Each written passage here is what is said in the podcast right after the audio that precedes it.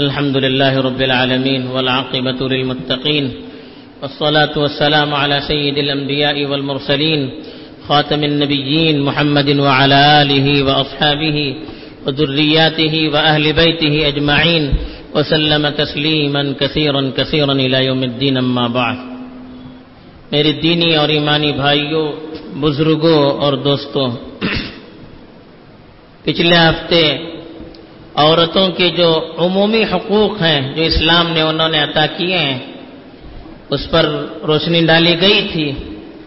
اس ہفتے عورتوں کے جو مختلف ناحیتوں سے اسلام نے حقوق دیے ہیں، اس میں بتایا گیا تھا کہ ماں ہونے کے ناطے، بیٹی ہونے کے ناطے اور بیوی ہونے کے ناطے الگ الگ حقوق دیے گئے ہیں۔ اس ہفتے کے خطبے میں ایک ماں ہونے کے ناطے اسلام نے عورتوں کو جو حقوق دیے ہیں اس پر روشنی ڈالی گئی ہے۔ حضرات آپ جانتے ہیں کہ ماں کا جو رشتہ ہے، وہ دنیا میں سب سے نازک اور سب سے اہم رشتہ ہے۔ اس لیے کہ انسان اپنی عقل سے بھی اگر سوچے، دنیا میں جتنے لوگوں کا احسان ہے، اللہ کے نبی کے احسان کو چھوڑ کر دنیا میں جتنوں کا احسان ہے انسانوں کے اعتبار سے مخلوق کے اعتبار سے جتنے لوگوں کا احسان ہے اس کو ایک جگہ پر رکھا جائے، ایک پڑھنے میں رکھا جائے۔ اور ماں کا جو احسان ہے، اس کو دوسرے پڑھنے میں رکھا جائے، تو ماں کا احسان ہی بڑھ جائے گا۔ اس لیے کہ ماں کا جو احسان شروع ہوتا ہے، وہ اس وقت سے ہوتا ہے جب بچے کی پیٹ میں ماں کے پیٹ میں بچے کی جب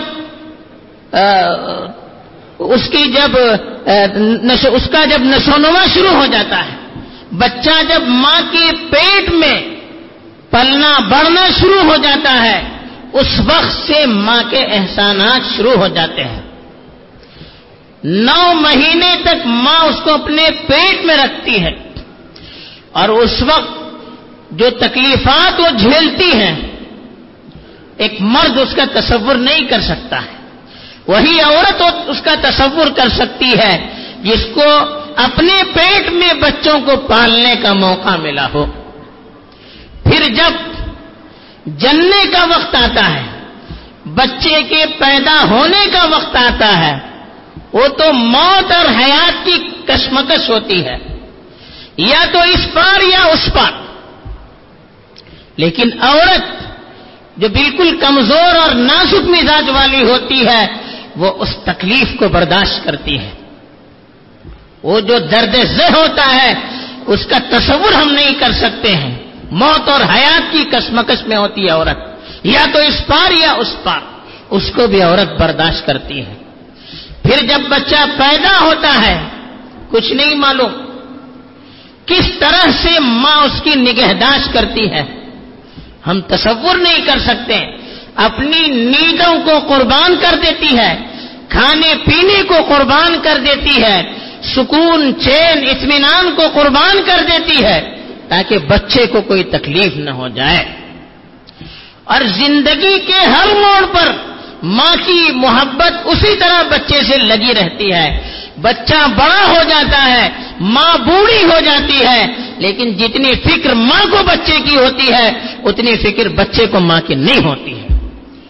یہ ہے وہ ماں کی ممتا جس کے احسان کا ہم تصور نہیں کر سکتے۔ تو اسلام نے بھی اللہ کے احسان کے بعد، نبی کے احسان کے بعد جو سب سے بڑا احسان بتلایا ہے وہ والدین کا۔ اور اس میں بھی ماں کے احسان کو سب سے بڑھ کر بتلایا ہے۔ ایک صحابی اللہ کے رسول صلی اللہ علیہ وسلم کی خدمت میں حاضر ہوئے۔ بخاری شریف کی روایت ہے۔ اور اللہ کے رسول صلی اللہ علیہ وسلم سے پوچھا کہ اللہ کے رسول، میرے حسن سلوک کی سب سے زیادہ مستحق کون ہے؟ یعنی میں کن کے ساتھ سب سے اچھا اور بہترین برتاؤ کر سکتا ہوں؟ اس کے لیے سب سے پہلا آپشن کس کا ہے؟ تو اللہ کے رسول صلی اللہ علیہ وسلم نے ارشاد فرمایا، ام، تمہاری ماں کا سب سے بڑا حق ہے۔ اس کے ساتھ تم بہترین سلوک کیا کرو۔ پھر پوچھا سما من؟ دوسری مرتبہ پوچھا، پھر کس کا حق ہے؟ فرمایا امک تمہاری ماں کا حق تم پر ہے۔ پھر پوچھا سما من؟ تیسری مرتبہ پوچھا، پھر کس کا حق ہے؟ پھر کہا امک تمہاری ماں کا تم پر حق ہے۔ چوتھی مرتبہ پوچھا سم من؟ کہا سم ابو۔ چوتھی مرتبہ کہا کہ تمہارے باپ کا حق ہے۔ یعنی باپ سے بھی تین گنا بڑا ہوا حق ہے ماں کا۔ اور اس کی وجہ خود قرآن مجید میں اللہ تعالیٰ نے رساط فرمائی حملت ہو ام ہو کرہم وہ وضاحت ہو کرہا وہ ہم لہو وہ فسال ہو سلاسون شہرا کہا کہ جب وہ حاملہ ہوتی ہے تب بھی تکلیفیں جھیلتی ہے جب وہ اس کو جنتی ہے، بچہ پیدا ہوتا ہے، اس وقت بھی وہ تکلیف برداشت کرتی ہے۔ اور اس کی حمل کے ہونے سے، پیٹ میں حمل ہونے سے، دودھ کے چھڑانے تک تیس مہینے، تین نہیں، تیس مہینے سلاسون شہرا کا، تیس مہینے وہ اس کے پیچھے پیچھے رہتی ہے۔ اور اپنی تکلیف کو برداشت کرتے ہوئے اپنے آپ کو تکلیف دے کر اس کو راحت پہنچانے کی کوشش کرتی ہے۔ تو اس لیے تین گنا ماں سے بھی بڑا احسان، باپ سے بھی بڑا احسان ماں کا بتلا ہے۔ حالانکہ باپ کا احسان بھی بہت بڑا ہے۔ قرآن مجید میں اللہ تعالیٰ نے خود نشاد فرمایا وہ قدا رب کا اللہ تعبد اللہ ہو وہ بل والدین احسانات تمہارے پروردگار نے یہ فیصلہ کیا ہے کہ اللہ کے علاوہ اور کسی کی عبادت نہیں ہوگی۔ پہلا حق اللہ کا بتایا اور کہا، وہ بل والدین احسان اپنے والدین کے ساتھ حسن سلوک کرنا یہ دوسرا حق۔ اللہ کے حق کے بعد والدین کا حق ہے۔ اور والدین میں بھی سب سے بڑا جو حق بتایا، وہ ہے ماں کا حق۔ یہ ہے اسلام نے ماں کو درجہ دیا۔ ہے گویا اللہ کے بعد اس دنیا میں نبی تو ہے نہیں۔ اب سب سے بڑا اگر ہمارا کوئی درجہ ہے تو وہ ماں کا درجہ ہے۔ یہ جو عورت کو حق دیا ہے، یہ اسلام کے علاوہ اور کسی مذہب میں آپ کو نہیں ملے گا۔ سب سے بڑا جو حق دنیا میں اگر کسی مخلوق کا دیا ہے، اسلام نے کسی مخلوق کو، کسی مخلوق پر حق اور فضیلت دی ہے، تو وہ ماں کو اپنی اولاد پر دی ہے۔ تو یہ سب سے بڑا حق ہے۔ اسی لیے فرمایا کہ والدین اگر کافر بھی ہوں، والدین اگر کافر بھی ہوں، تب بھی ان کی نافرمانی نہیں کرنی چاہیے۔ اللہ یہ کہ وہ آپ سے کہیں، تم بھی کفر کو اختیار کرو، تب تو ان کی بات نہیں ماننی چاہیے۔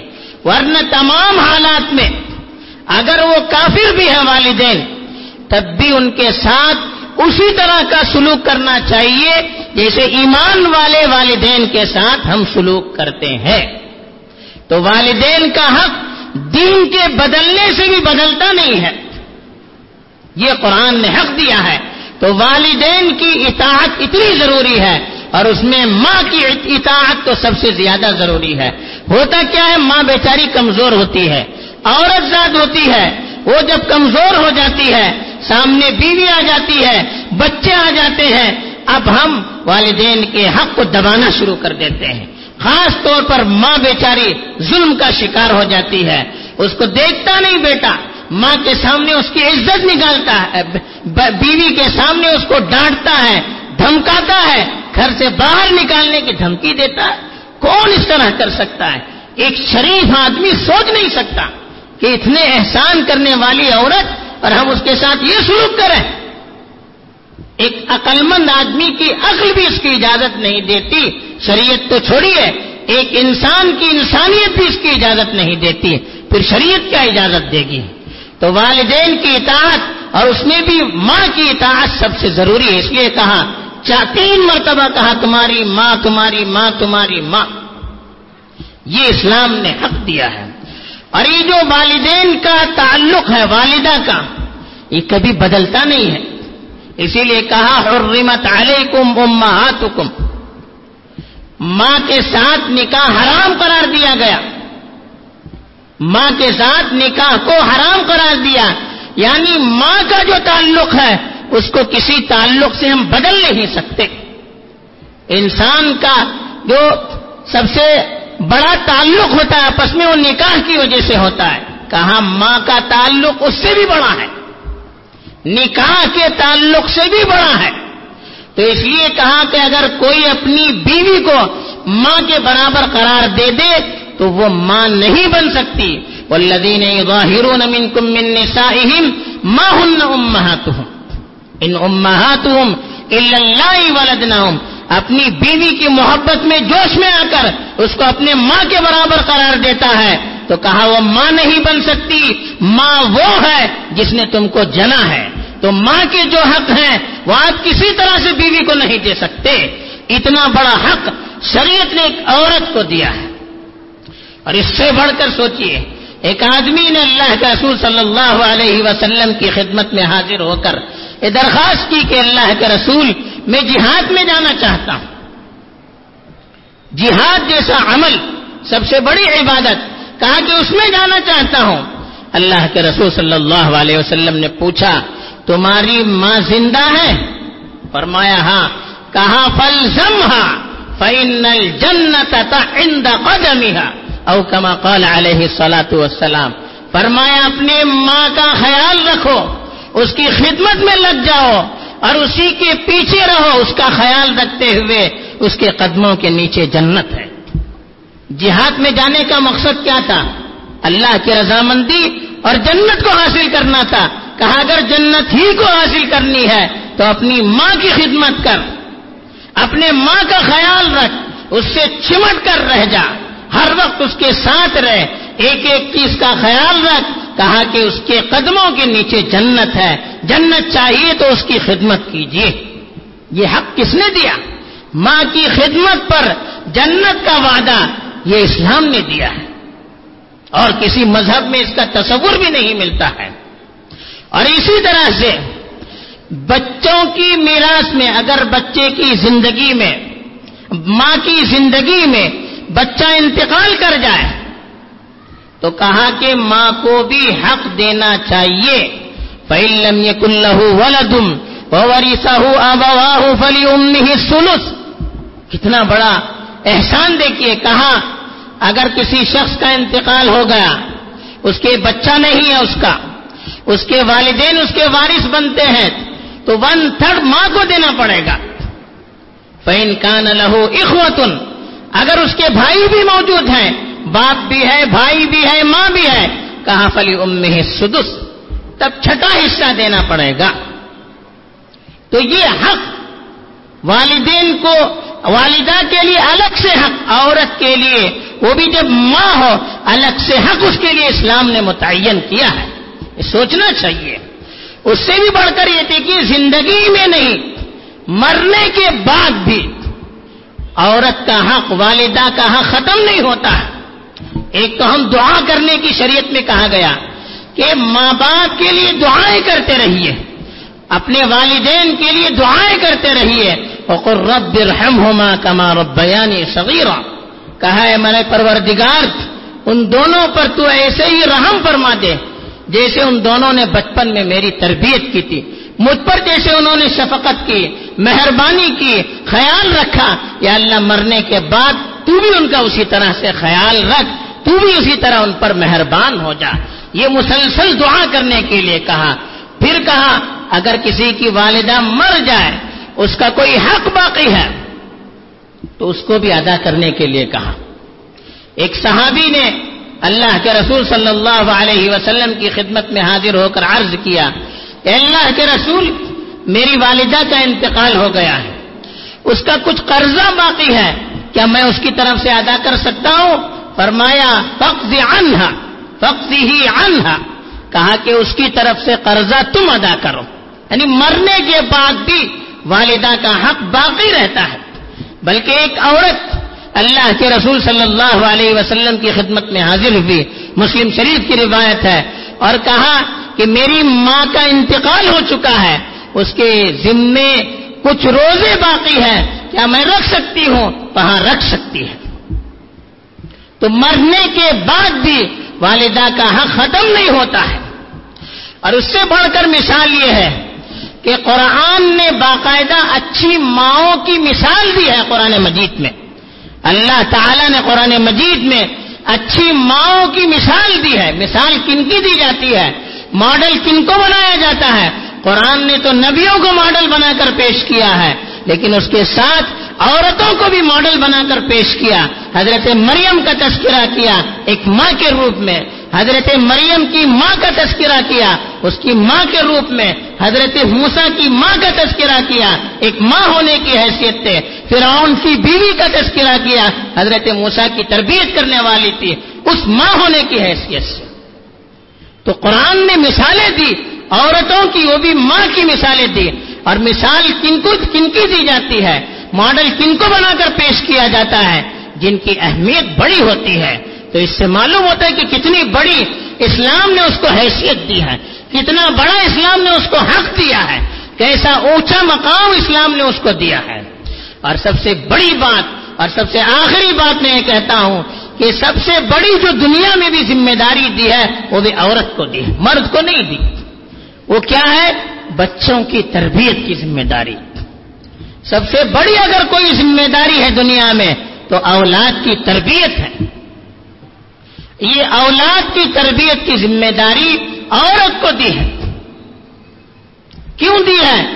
مرد بیچارہ باہر رہتا ہے، کمانے کے لیے رہتا ہے۔ عورت گھر میں رہتی ہے، بچے ان کے ساتھ عام طور پر رہتے ہیں۔